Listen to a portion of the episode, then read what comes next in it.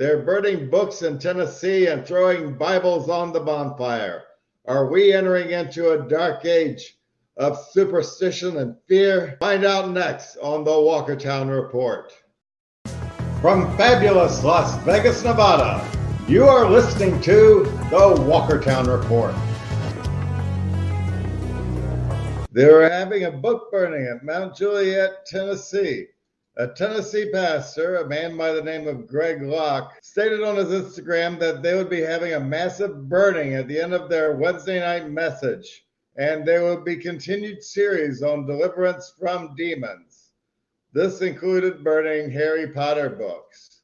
And it was sometime during the burning of this when a gay man came out and threw a Bible on top of the bonfire as well. Now, the reason book burning is such an issue is because there was also an issue where a Tennessee school board uh, denied the, the graphic novel Maus uh, to stay on its library shelves.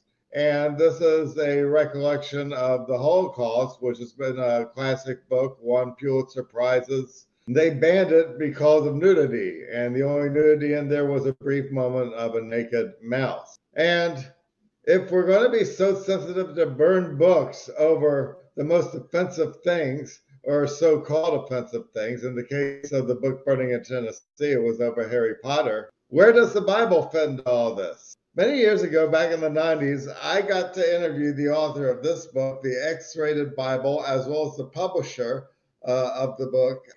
That would be Adam Parfrey of House. In light of the man throwing the Bible on the bonfire, I decided if we were to look at the Bible in the same way that they're looking at Maus, should the Bible even be on a public school shelf? Let's go back to the 90s and speak with Ben Akerley as he tells us how he came up with the idea to do the X rated Bible. Basically, it goes back to being age 13 in Pittsburgh, Pennsylvania, and sitting on a streetcar because I had a long commute to school every day and reading through the Bible. And I came upon the passage in Leviticus, mankind shall not lie with mankind as with womankind. It is abomination. They shall surely be put to death. And I think I turned every color of the rainbow because even at age 13, I was already an active gay male. And all of a sudden, I was devastated and traumatized that this book I had been taught to look to as the only infallible moral guide for all humankind was telling me that my sexual orientation was sinful and perverted and wrong, and it was absolutely difficult to deal with. Today, one third of teenage suicides are gay kids even though gay kids only represent 10% of the teenage population. So with that knowledge, if my X-rated Bible can spare just one gay teenager from going through all the trauma and the self-doubt and the hatred that I went through, it will have been well worth the effort. But fast forwarding now from that age 13 to my position on the faculty at USC in the early 70s, the Gay Liberation Group at USC wanted to be able to function as a regular campus group, meaning that they had access to the student union building and all the other privileges that any student group on the campus would have. For the first time in the history of the University of Southern California, the trustees went into a secret ballot because they were all terrified what anybody would think if they looked like they were supporting gay rights or encouraging homosexuality. And we as a group, the Gay Liberation Group, had to finally threaten to sue them because they voted not to give us our status, our campus status. And one of the Campus Crusade for Christ members wrote to the Daily Trojan newspaper, trustees, please do not allow the Gay Liberation Front campus recognition because this would be encouraging homosexuality, which is condemned in the Bible. So I wrote a very brief article sex in the Bible, in which I pointed out that if you're going to go by what the Bible condemns, then fornication is also a capital offense. You should not live in sin if you're not married. Sex without benefit of, of the church. Bestiality, adultery, loss of virginity, all of these were capital offenses. And to single out homosexuality as if it were the only capital offense and the worst crime in the Bible and sin was tunnel vision. And I said in the end of my brief article, because they said in their campus crusade they were trying to Christianize the United, United States, the whole country, by the 1980s, I said, why don't you concentrate on humanizing your local campus group? And it was after that that I became involved with Madalyn Murray O'Hair and brought her to the campus to speak that I decided to expand that single article, Sex in the Bible, with just a few examples, into my anthology, which is not exhaustive, but it's very comprehensive with 60 chapters and covers just about every facet of sex in the Bible. And of course, Madalyn Murray O'Hair agreed to publish it, and it came out under the imprint, then imprimatur, of the American Atheist Press in 1985. One thing that all fundamentalists insist on is there's no such thing as situation ethics. They accuse humanists and atheists and freethinkers of practicing situation ethics, meaning that you determine whether something is good or bad or right or wrong according to the situation. They say the Bible doesn't allow that. And a perfect example is Phyllis Schlafly, who of course heads the Eagle Forum. She was on television one day and she said, God's plan is so simple. One man, one woman, one lifetime. And that's her solution to getting married and living happily for forever after, uh, like a fairy's tale. So going back to Lot and his daughters, we have two angel emissaries who have come to the city of Sodom to warn Lot that the city is about to be destroyed, and by the way, to, dis- to be destroyed for general immorality, not just for gay sex, which all the fundamentalists want us to think this was a, a reason that, that Jehovah destroyed Sodom and Gomorrah was only because they engaged in specifically anal intercourse.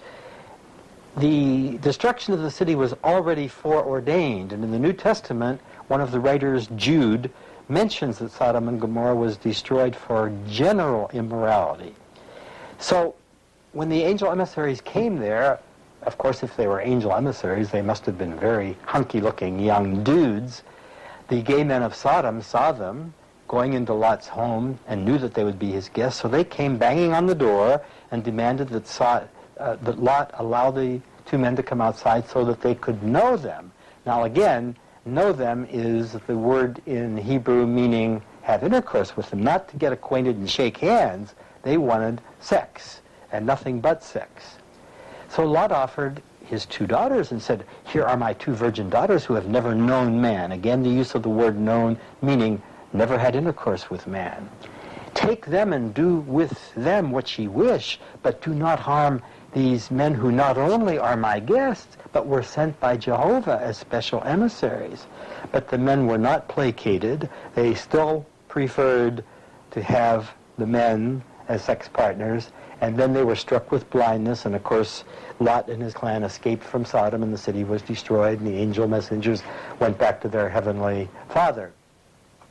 What is so interesting is if, if you could ever think of an example of situation ethics, here it is where Lot offers his daughters instead of the men because he feels that it would be less offensive to have his virgin daughters lose their virginity than it would be to have these angel messengers be raped.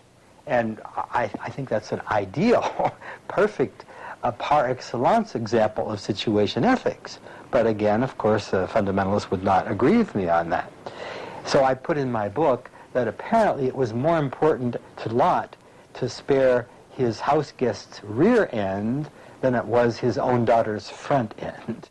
What I find interesting and maybe even somewhat quaint about all this is the fact that this was happening around the time of Y2K when 1999 was going to turn into 2000. And somehow society would fall apart if we didn't adjust our clocks in the right way.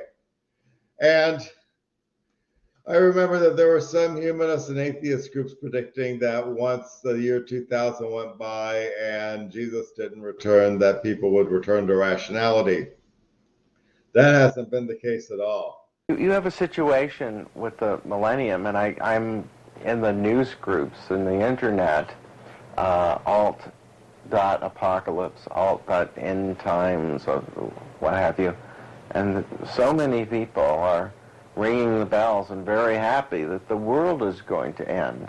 Uh, strangely enough, in apocalypse culture, this this article was in it about um, the Christian right and Zionism. That actually people even like Ronald Reagan was in, with the belief that uh, the Third World War would start with uh, in the Middle East, in the grounds of Armageddon, uh, with with the help of um, Islam uh, battling against the Jews, and the Jews are trying to tear away the temple of or create the Temple of Solomon, but this second holiest site in Islam, of Dome of the Rocks, right there. Uh, so that will create a war, perhaps, and another way to create the Third World War or create the end of the world, and possibly it would, was to uh, create this this biological uh, thing like this, uh, the red heifer, the red uh, cow that would be slaughtered uh, in order to bring back the Messiah, the Jewish Messiah, and the Temple of Solomon, and all this weird notions. And people believe in this so much, they're almost trying to create the end of the world. Maybe we are punching into a new age of darkness and superstition. All the more reason to be more vigilant when it comes to reason and critical thinking. And you can still get the X rated Bible on the shelves or at Amazon.com. Just click the link on this description. And if you want to continue to support the podcast, click like, subscribe, or maybe order some of the merchandise you might see in the description. Thank you for watching the Walkertown Report.